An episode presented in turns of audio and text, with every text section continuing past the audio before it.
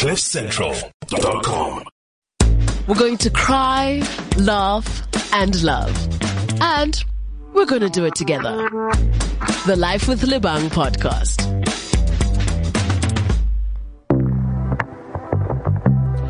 That is right. That is correct. It's another episode of Life with Lebang. Good morning. How are you? How are you feeling? I hope you're good. I hope you are smiling wherever you are in the world. And thank you for choosing to hang out with us once again, like we do here every single week on cliff central dot com. My name is Lebang Hosana, and what we do here on Life with Lebang is we get to know each other. We get to connect. You know, we get to touch base with what's going on in one another's lives. And I'm very, very grateful for this opportunity to yet again do that, because hey man, if it weren't for you there would be no me, and that's on God. That is on God. So it's another week, and like we do every week, we touch base with one of our listeners, and today's no different. We got a not so exciting D M from one of our listeners, but that's cool, because that's what life is. Life isn't always going to be great. It's not always going to be fun.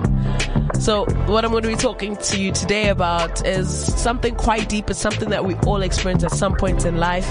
But my hope is that, you know, after hanging out with us and chilling, we'll be able to be stronger on the other side of this conversation. So today's letter is from Ausbalesa, and she says, "Hey guys, I really do enjoy the segments and the insights that it gives us. Keep up the good work. Uh, right now, the thing that I'm dealing with is grief." Oh, girl, I feel you. She goes on to say, in twenty twenty-two, I lost my grandmother, not to COVID, so we had time to bury her as a family during these harsh restrictions. In twenty twenty-one, I lost my father-in-law at the start of the year, and I'd become really closer to him, as, you know, he had become like my own father uh, during the time that I'd known him. And at the time that he passed on, my husband then got hospitalized with the exact same COVID complication, so we couldn't even attend Dad's funeral. Whew. She goes on to say, as twenty twenty-one drew to an end, I thought I was adjusting to the losses that I'd suffered. Unfortunately, my younger brother died after a short illness that he didn't even know that he had.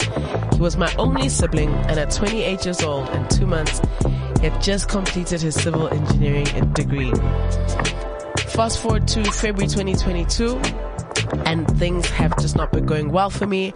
I'm not yet in an emotional strength, space of strength, where she, where I can talk about my recent losses.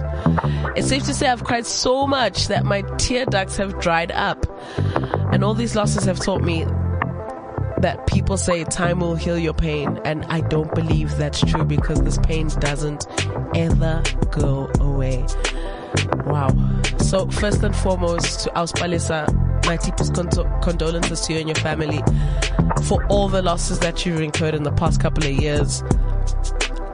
Death is just, just one of those things that is just, man, number one, it's so unfair, right? Like, it's just so unfair. You feel like if you're close with a person, you don't want to lose that person. Why must you lose people? But it's part of life. And the older you get, the more you realize that this is inevitable. This is what it is, and this is going to happen. The trick is how you're going to deal with it, how you react to this death. That really makes or breaks you. Some people's lives get so broken that nothing changes, or everything changes, but not in the good way. The loss of a loved one ends up being the crutch of the rest of their lives, and the excuse for the rest of their lives. Whereas other people can use the loss of a loved one as a fresh start or the beginning of something great. It really just depends on how you react to it, but most importantly, giving yourself an opportunity to grieve. The grieving process is so key so that you can continue on with your life. Not necessarily just forgetting about that person's memory, but I guess honoring their memory and really like living in the moment of all the emotions that you're dealing with at that time. So you have to deal with the loss. You can't ignore it. You can't avoid it. Don't run away from it. It's happened. It's there. You have to deal with it. Now it's the how you deal with it that actually matters. So understanding the grief of losing a loved one and the intensity of your feelings really often depends on the circumstances of your loved one's death. How much time you spent anticipating their loss, your relationship with them, previous experiences of bereavement, all these things do matter and they will affect how you react. Of course, just as no two relationships are the same, no two losses are the same either. In short, the more significant the person was in your life and the more feelings you had for them, regardless of their relationship to you, the greater the impact their loss is likely to have. And isn't that true? Uh, I'm at a stage in my life where myself and my peers, um, you know, well, my peers specifically now are losing their parents. We're at that age. And I think COVID really showed us that at any time anybody can go. And that's when we started seeing, you know, our parents one by one just leaving, and we're like, oh man, it's actually happening. This is the age that this is where we are now. And it's it's never easy, but it's gonna happen. And you need to kind of not be prepared, but just be mentally aware that this thing is possible and it's possibly going to happen any day now. Hopefully not. But the point is, when it does happen, just, you know, it's, it's just, it's sad to see the people that you care about just sort of like lose themselves when they've lost a loved one, when this, when they've lost a parent or someone very close to them. Cause they're almost like, it's like they don't know where to start. They don't know how to start fresh. They don't know where to pick up what pieces. You know, things are feel so broken, and the difficulty is, how do we start afresh? So, like I said earlier, you have to grieve this loss. Whatever your relationship to the person was who died, it's important to remember that we all grieve in different ways. There's no single way to react. But when you lose someone important to your life, it's okay to feel how you feel. Some people express their, their pain by crying. Others just generally never cry. Doesn't mean they're not grieving. It doesn't mean they're not feeling anything. It just means that this is how they are choosing to deal with it. Now, let's quickly go through the different stages of grief, just in case you've previously lost someone, or there's someone close to you that has lost someone and you're possibly worried about them, that they're not in the grieving process and they're ignoring it. Here's the different stages. The first one is denial or isolation. This is obviously when you're in shock, they've just told you the news, or you've just found out that in fact this person is no more. It's a very, very tricky stage, because that initial pain is, I don't even have enough words to describe that feeling. It's just a, a very deep, deep, dark, dark emptiness. The second phase is anger. Getting angry with other people when they've really done nothing wrong. I mean, this is, you know, this is where you start questioning life and how things are fair or unfair. And you just, you're just mad at everyone and everything, because how could this happen to you? Is the other thing that you'll ask yourself. The third thing is bargaining. So when you'll be starting to experiencing, yeah, you start to experience feelings of guilt over things that, you know, you haven't done or haven't said. I mean, a lot of times we, we don't expect pe- to lose people, especially people that lose their lives very suddenly. If you haven't made peace with those people, or the last time you spoke, you guys were maybe in a little bit of a fight or disagreement, and you haven't yet made peace. If that person passes on, oh man, that guilt. You feel guilty for not having sorted things out, and now you'll never get a chance to do that. And who knows how long you'll live with that guilt for. Then there's the depression phase. This is when like the sadness really kicks in, when you realize, okay, that cool, sharp, it's happening. I think this is now, for the most part, the funeral's done, people have left the home, it's just you and this reality of, hey, this person's no longer here. It gets very sad and lonely during these times. And the last phase is acceptance. That's when you find a way to live a fulfilled life without that person. Now, notice that within these stages of grief, there's no time frame to each one. So it doesn't say denial or isolation, one week, anger, three months, bargaining, two years, depression, one day. Except, no, this is literally such a unique experience and phase that most people go through after losing a loved one, that their your reaction will decide and will dictate how long or how short each of these phases will be for you. And I would say, from my experience, I'm the kind of person where, for whatever reason, growing up, and I always say this, that I attended more funerals than I did weddings in my life. Like, since I was a kid, like, my first funeral I attended, I'm sure I was like five years old. I didn't really know what was going on, but it wasn't a joyous celebration, I can tell you that much. And then after that, it was almost like every second year someone was passing on in my family. Cousins, aunts, uncles, whether it was to illnesses, whether it was to suicide, whether it was to murder, whether it was to substance abuse. I got so used to having to deal with loss that now in my big age, I'm like, oh, someone else has passed on now. Okay. And I just deal, because growing up taught me, and experiencing that much loss as a young child taught me that loss is a real thing in life. It is a real thing, and it's not something to be toyed with. Your whole life can change after losing somebody that you love. And so my advice, first and foremost, would be to seek support as fast as you can.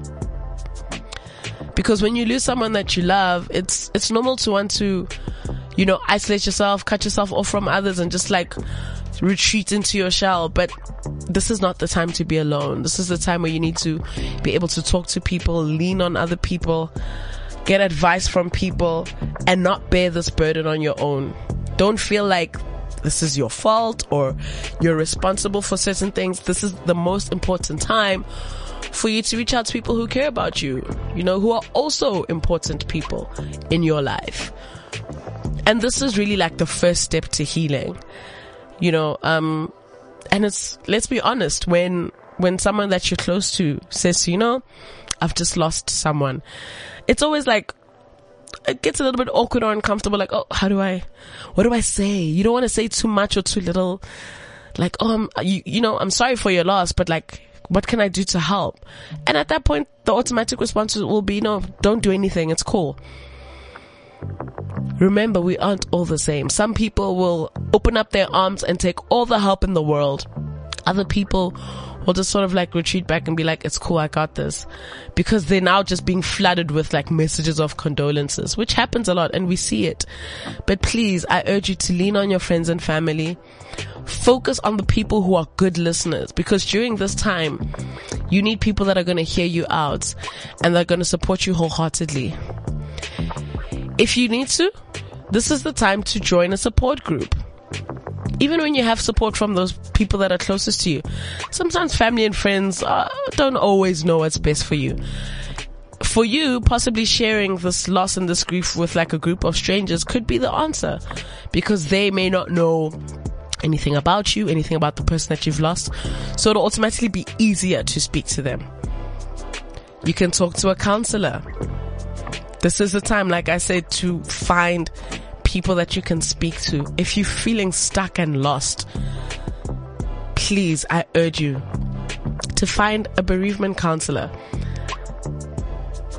Draw comfort from your religion. If you are a religious person, if you are a spiritual person, I know there's many, many scriptures in the Bible that are quite helpful during times of grief and times of loss that can guide you almost through this process. You can also use social media for grief support. You know, there's memorial pages on Facebook and other sites, you know, just ways that inform a wide audience of a loved one's passing. You know, that's where you can find support. Um, you know, you share information. And these days, like the way technology is set up, you know, we live streaming funerals. We are digitally sharing, um, what are those things called? The programs. We live in a time where everybody can really access the same piece of information that you put out there. So if that for you is a form of comfort, then I encourage you to do that. And most importantly, take some time to just stop and celebrate the life of the one that you've lost. Celebrate their lives, because remembering your loved one doesn't have to just end with the funeral, you know? It's about finding ways to celebrate that person even after the whole thing. As much as your life has to go on, their memory needs to live on. So find ways to maintain that memory. You know, that will definitely provide comfort and help you move through the grieving process. You can keep a journal. You can write a letter to your loved one. you can create a memorial, you can just continue to do the things that you used to do together. If this was somebody that was so close to you and maybe you used to hang out like every single weekend and you guys would go hiking, keep going hiking. Now you'll just be hiking alone or temporarily alone. Eventually you'll find other people to hike with, but that's a nice way to keep that memory alive. And remember your loved one in even the simple ways, even simple acts such as just lighting a candle, visiting their favorite place, favorite restaurant, marking an important date. All of these things can help you with the healing process. And while you're doing all of this, the most important thing is to remember to take care of yourself. It's easy to lose yourself in all of this because it's so much happening, right? You're dealing with like this range of emotions and everybody wants something from you, and, and, and you could be scatterbrained quite easily. But it's at this point where you need to take care of yourself. I repeat, it is at this point where you need to take care of yourself. Spend time, you know, just outside. Get some sun on your face. Breathe in some fresh air. Manage whatever stress could be coming your way. Pursue interests that enrich your life. I say this literally on every single episode of Life with Lebang. It's so important for you to pursue interests, hobbies, things that bring you joy and that enrich your life. Things that add purpose and meaning into your life. Let those things become a comfort, because that will help you heal. And healing is an ongoing process.